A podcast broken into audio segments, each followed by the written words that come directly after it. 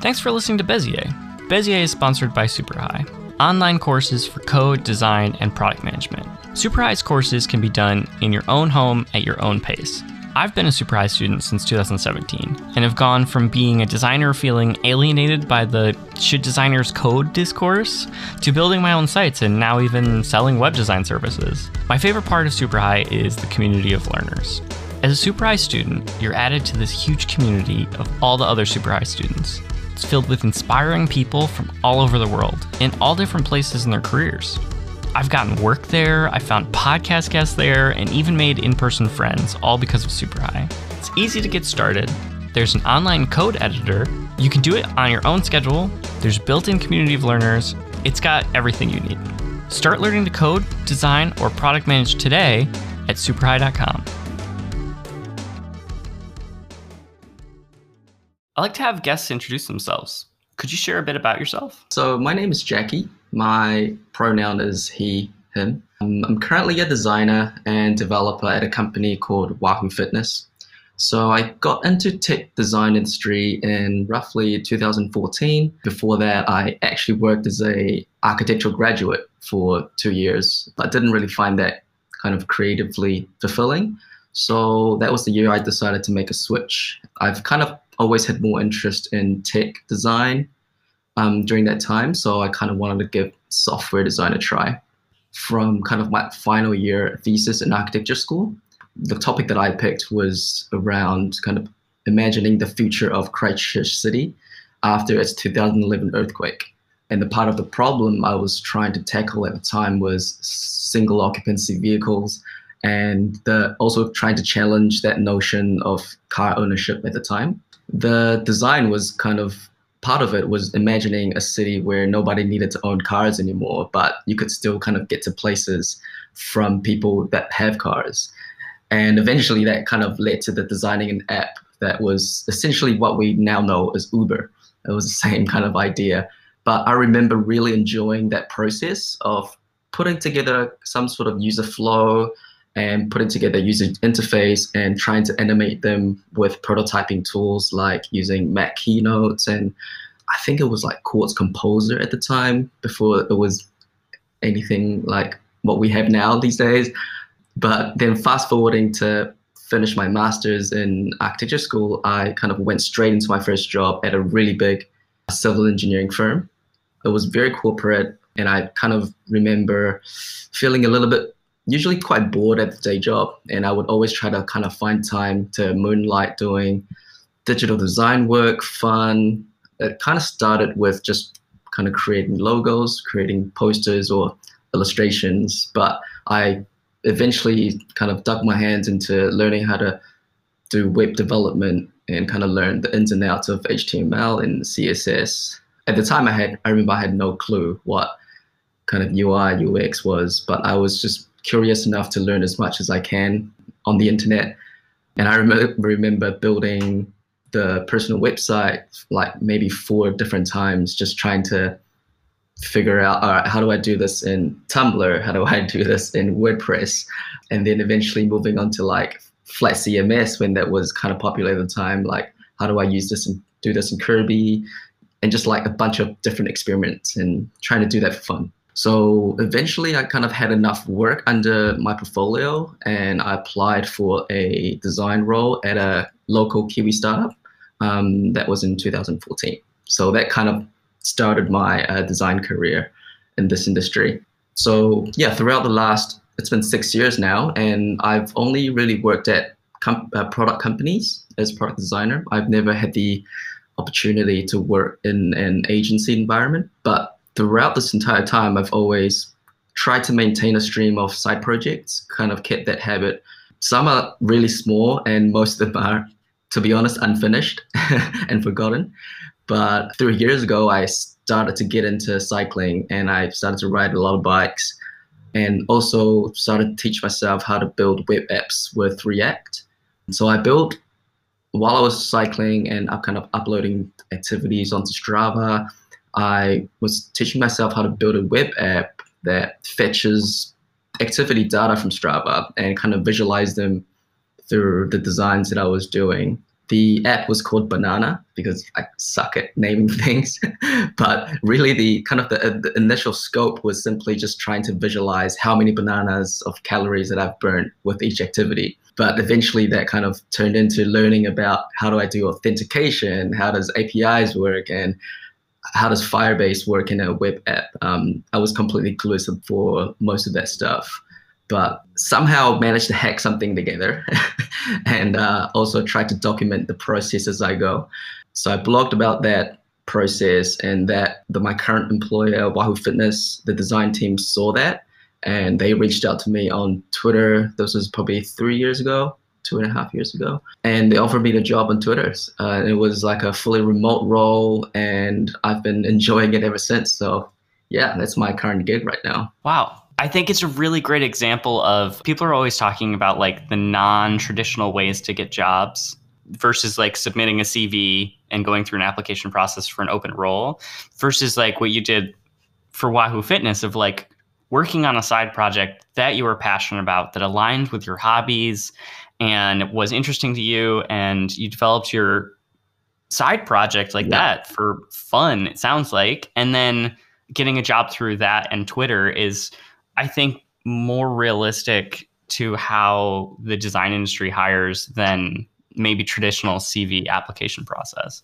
Yeah, most definitely. And I think if you keep it fun and if you keep it to what your interests are, you actually have more motivation to to learn more as well. So yeah, I wouldn't I wouldn't do it any other way, I don't think. I think you alluded to it. We talked about it before we started recording, but you said a local Kiwi startup and uh, Christchurch. Where are you based for our listeners? I'm currently in Auckland, New Zealand, so the busier part of New Zealand. And outside of cycling, what do you like to do outside of work? Really, I, I mean, I love traveling. Um, so I kind of combined all of those three things, all of two, uh, 2019 before this crazy pandemic happened. Um, I spent the entire year working remotely in three different cities. Uh, so I spent three months in Taiwan, where my parents are from, and I spent three months in New York. And then after that, I was in Amsterdam for two to three months. And now I'm back in New Zealand.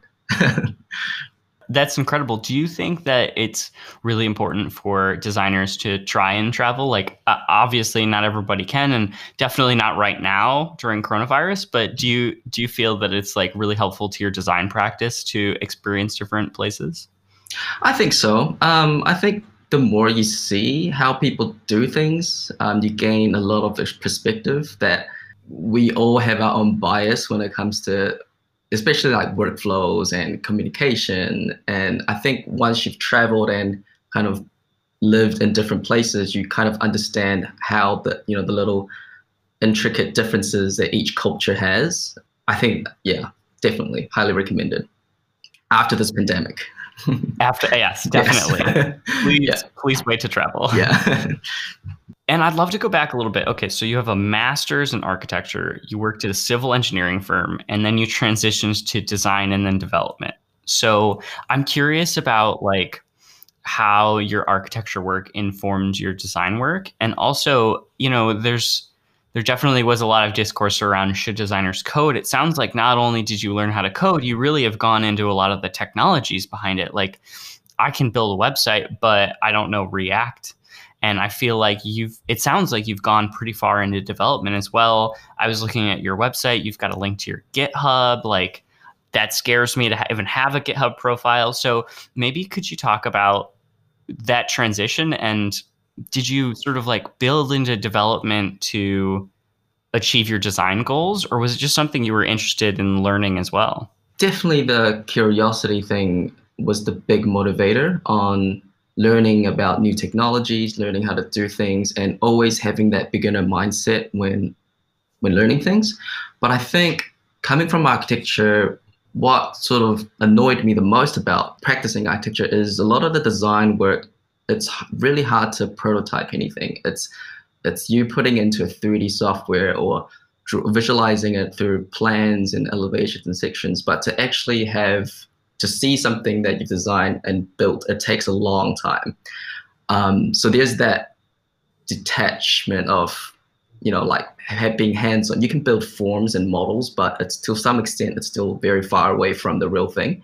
So I think coming into product design, I was very um, aware that what you put into code, you can see the end result immediately. There's no abstraction or there's the, the you know the difference between what you're building now to what people are seeing is very close. It's immediately the same thing. So I, I, I really enjoyed having that the ability or, or the, the knowledge to translate what my intended design was into the final product into what people are actually using. So I think with that mindset, it kind of always pushed me to to achieve the highest fidelity when it comes to prototyping, when it comes to design. And I mean, there's I can definitely see both arguments. Like, do you need to code to be a good designer? Not necessarily, but I think it's whether or not you want to know the full limitation or with what you're working with, right? Like, if you want to design a house and you don't know the material, the, the, the wood, the concrete, like how do you build something from that? So I think knowing how to code has definitely, I want to say, designed something that could be built easily or handing it off to a developer because you share the same kind of language with them. And it's helped me in kind of thinking it that way. But yeah, I think I'm just very keen to learn how to build things and make things. I think that was what my biggest driver was. So tell us a little bit about your role at Wahoo Fitness. Do you develop and design there as well?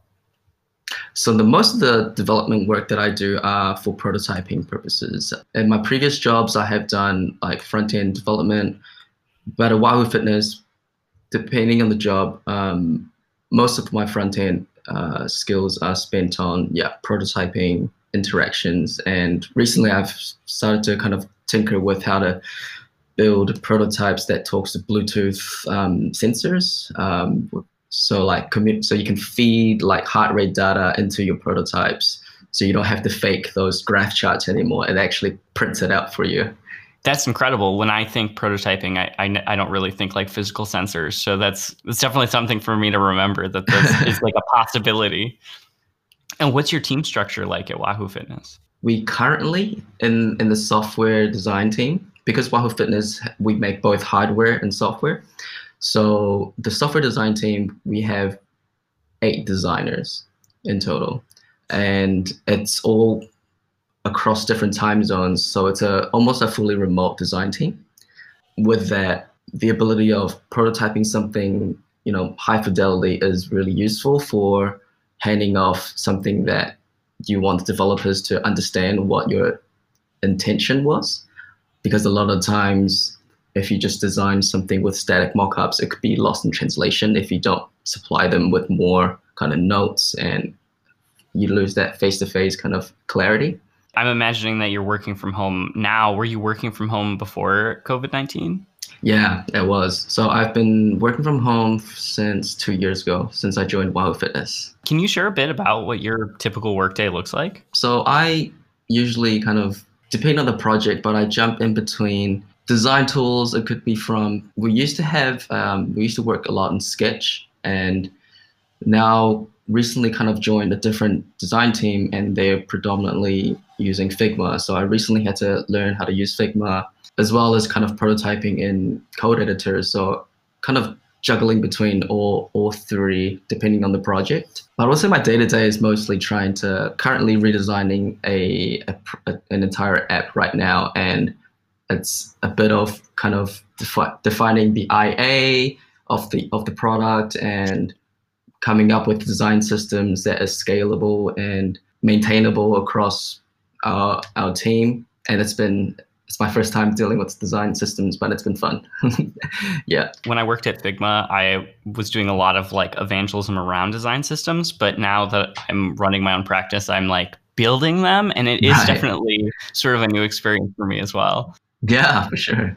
I love trying out sort of new tools as they come along to see like how I can improve my workflows and build better products. Do you find that you're enjoying trying Figma and building design systems and trying different tools, or are you rather just like stay in a tool that you know how it works really well and just keep building? I think I'm open to trying new tools um, and try not to fixate on any specific design tool as long as it gets the job done. We tend to debate too often about certain design tools and we forget that, you know, as an end user, they don't really care. um, so I, I would say treat it as a communication tool, whatever, whatever gets the job done. Um, if you're faster in Photoshop, by all means, go with Photoshop. it doesn't really matter. I completely agree. And I, I also, with the debate on like design tools, I, I feel like you can use more than one. There's yeah. not like, there's not like, oh, well, now that I'm on this one, uh, the other one sucks. It's like, well, maybe use both of them in your practice. Yeah, that's right. I don't think it's a perfect tool. You just have to know the best tool for the right job. exactly. Yeah. I think that transitions really well into my next question of like, what's what's your piece of advice for someone starting out as a designer or in your case, a designer developer? I guess the, the mindset, I'm trying to look back and like when I first started out, I guess the mindset I would try to encourage someone that's fresh into this industry is just stay curious about everything.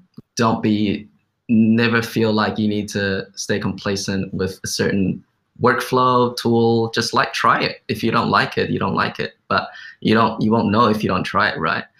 Also, I think if you could find a mentor or maybe reach out to someone that's kind of senior into in, in your profession um, and maybe just chat about a casually chat about career paths and what that looks like if you're feeling lost. I think that would be useful. I think also on if you're online and on social media try and find your tribe. So like on Twitter, if you can find a community that you feel like you belong in and maybe share similar values and thing and you know certain topics, then try to interact with them. Just reach out and you know when you interact with people that share the same interests, it feels less like a professional network event. Um, being an introvert myself, this is I mean this is something that's I've always struggled with. It was trying to like go into these professional settings. So I think if you could do that more organically, that would be the best way. Yeah, and I th- I think also just like yeah, be humble. don't don't scoff at you know like design forms. When I used to start out, I remember I was there was I used to think that oh design forms are easy, but now I've spent some time actually coding design form uh, forms and in the front end. It's it's messy. yeah. I, I think that's really good advice for people of any level. Do you do you have specific advice for more senior people though? I still really consider myself as a junior um, designer developer, and so I don't really have advice per se. But I I'm trying to look back at my last few jobs, and I've been really fortunate that all of my kind of design managers and my boss have been absolute joy to work with, and all of them gave me you know plenty of room to explore and carve out the type of design role that I would like to do. So I think if there was any advice, is maybe give junior des- designers or you know someone more junior just give them room to really explore that and figure out what's what's best for them in terms of what their role looks like. Yeah, I think that's really good advice. And you were talking about like finding your tribe online. Uh, I know both of us are pretty active on Twitter. That's how I met you originally. Mm. Do you, do you also sort of participate in Slack communities, Telegram groups? Do you have like other places where you participate in that sort of like finding your tribe that you might recommend to people? No, I don't. I don't think I. I think I do most of my tribe searching on Twitter. yeah. Well, I, I, think that leads really well into my next question as well. Of like, I, I think there's so many like positive things about our creative communities as designers, but there's a lot of negative too. There's a bigotry of, of many kinds. There's oh, racism and homophobia and transphobia and ableism, and we could go on and on and on. What are your tips for like fighting and resisting that, dealing with it, especially in person, online, especially on Twitter? Like, Right. Yeah, that's a you know it's a great question and a really hard one to answer mm-hmm. Because it's almost personal.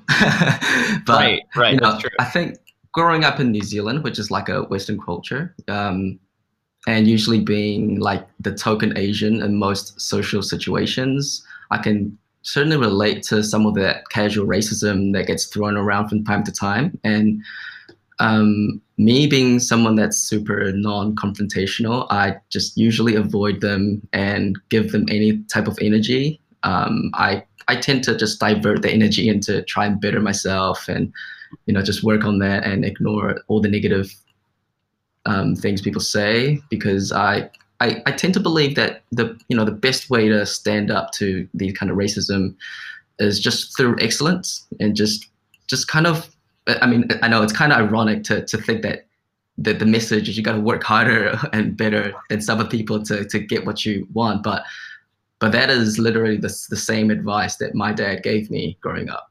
Growing up, yeah. So I remember him telling me that being an immigrant it just means that you got to work harder than than white people to earn respect. Um, and it's it's kind of fucked up to think that it's somehow really carved and shaped my work ethics even to this day. Um, but and maybe that's possibly why I still suffer a little bit of that imposter syndrome in this industry. But um, I think, you know, in saying that, in my career, I don't really, I've been really fortunate that my teams have all been really diverse, uh, culturally, and the team structure has also been really flat. So I haven't really been in a situation where I felt like I was stuck or being a victim to racial bias or anything. Um, yeah, this, I mean, prior to this podcast, I've never really had to think about that topic. And maybe this is me speaking from a position of privilege. I don't know. um, but I guess maybe if I had to give like encouragement is to have more culturally diverse teams and be open-minded about our own assumptions um, when it comes to making design decisions because ha- having that diverse team and critiquing each other's work is really useful for that I think that's fantastic advice. And I think you brought up imposter syndrome, which I don't believe we've talked about on the show before. Surprisingly, we've gotten uh, 18 or 19 episodes in right. without talking about it. Could you talk a little bit more about imposter syndrome? Because personally, it's something I deal with a lot and have throughout my career. I'm curious if you could at least share your experience. If you have advice for people, love to hear that too, that are dealing with imposter syndrome. Yeah, um, I'm definitely still on some level struggling with that, especially coming from a non-traditional route into this industry, um, having to kind of just learn things as I go and seeing what other people are setting example for, and I just kind of see what the industry standard or the best practice is going along with that, it's it's definitely always kind of been in the back of my mind that am I not good enough for this job or this role? But I think as I I guess I mean I've I've talked to this about a lot of my developer friends as well. When I, I asked them, hey, like should I should I go take a course? At least I know like how to do this properly because I feel like the way I'm doing things is just hacking it together. And a lot of them actually tell me that that's what we do. Uh, it's we just Google everything, and we we always run into roadblocks, and we just Google it, and we figure it out, just like problem solving on the job. So that kind of made me feel better. yeah. Definitely. It, it kind of reminds me of how we talk about like adulthood and how you know I'm I'm in my 30s now and it's sort of like this um, you you start to realize that nobody knows what they're doing mm. and it's scary when you feel that way, but then you start to understand that like so does everybody, and it sort of normalizes it a little bit. So I, I agree with you. It's like once you learn that most people are looking at other things for inspiration, copying things for inspiration. It's like tracing while you're drawing, Googling code snippets. You start to realize that it's like it's okay to yeah, be just sure. like everybody else. Yeah. yeah. I think that's yeah. an important reminder for all of us. Yeah, and I mean, especially for someone that's just starting out, right? Like, the, especially in the creative field, you have to look for examples to learn from, and it's okay to copy other people's like ideas. It's just just credit them, but don't claim it as your own work. But it's, it's totally okay to to copy some of that examples and learn from that, and just learn from the craft, right? So that's fine. Yeah, it's just like when you uh, talk about um, designers building like a case study in their portfolio. It's okay that you didn't do all of this work. Like work doesn't happen in a vacuum. You No. work with a team at a company when you build a product. So it's okay that like the product that's in the app store, you didn't do every single piece to get it into the app store and in users' hands. Yeah, as long as you learn something from it, that's that's yours now. No one can take that away from you. Yeah, and I, I also think like crediting other people for the work that they did go, goes a really long way. It's sort of like building karma of someone's going to credit you for work that you did as well. Definitely. So, who is one person that the listener should know about? Yeah, I'm just gonna shout out to my friend for this. Um, so Let's for do the, it. for the longest time, because I make so many like-minded um, friends on Twitter, uh, this whole time I've had a good friend there called Jonathan. He's a, he's used to be a Kiwi. Um, well, he is still a Kiwi, but he currently lives in Australia. That traitor. yeah, his, his handle is just Jonathan with an O, Toon, T O O N, and um, he's just been a great like he's great at someone to if you just want to banter about bikes he's into bikes as well or banter about design and dev he's always doing something cool like a side projects yeah definitely look him up All right, shout out Jonathan. We'll we'll put a link to Jonathan's uh, Twitter account also in the show notes. What about reading? What is a book that you think everyone should read?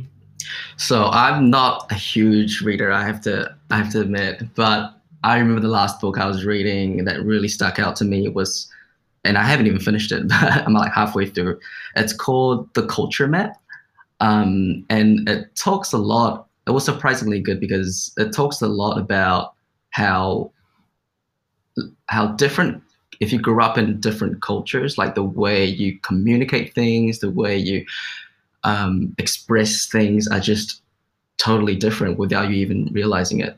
Um, and I know, I mean, growing up again, growing up Asian in New Zealand, I sort of some somehow already knew how to navigate between the different ways people communicate, like at home to my parents versus at, in a work setting with friends.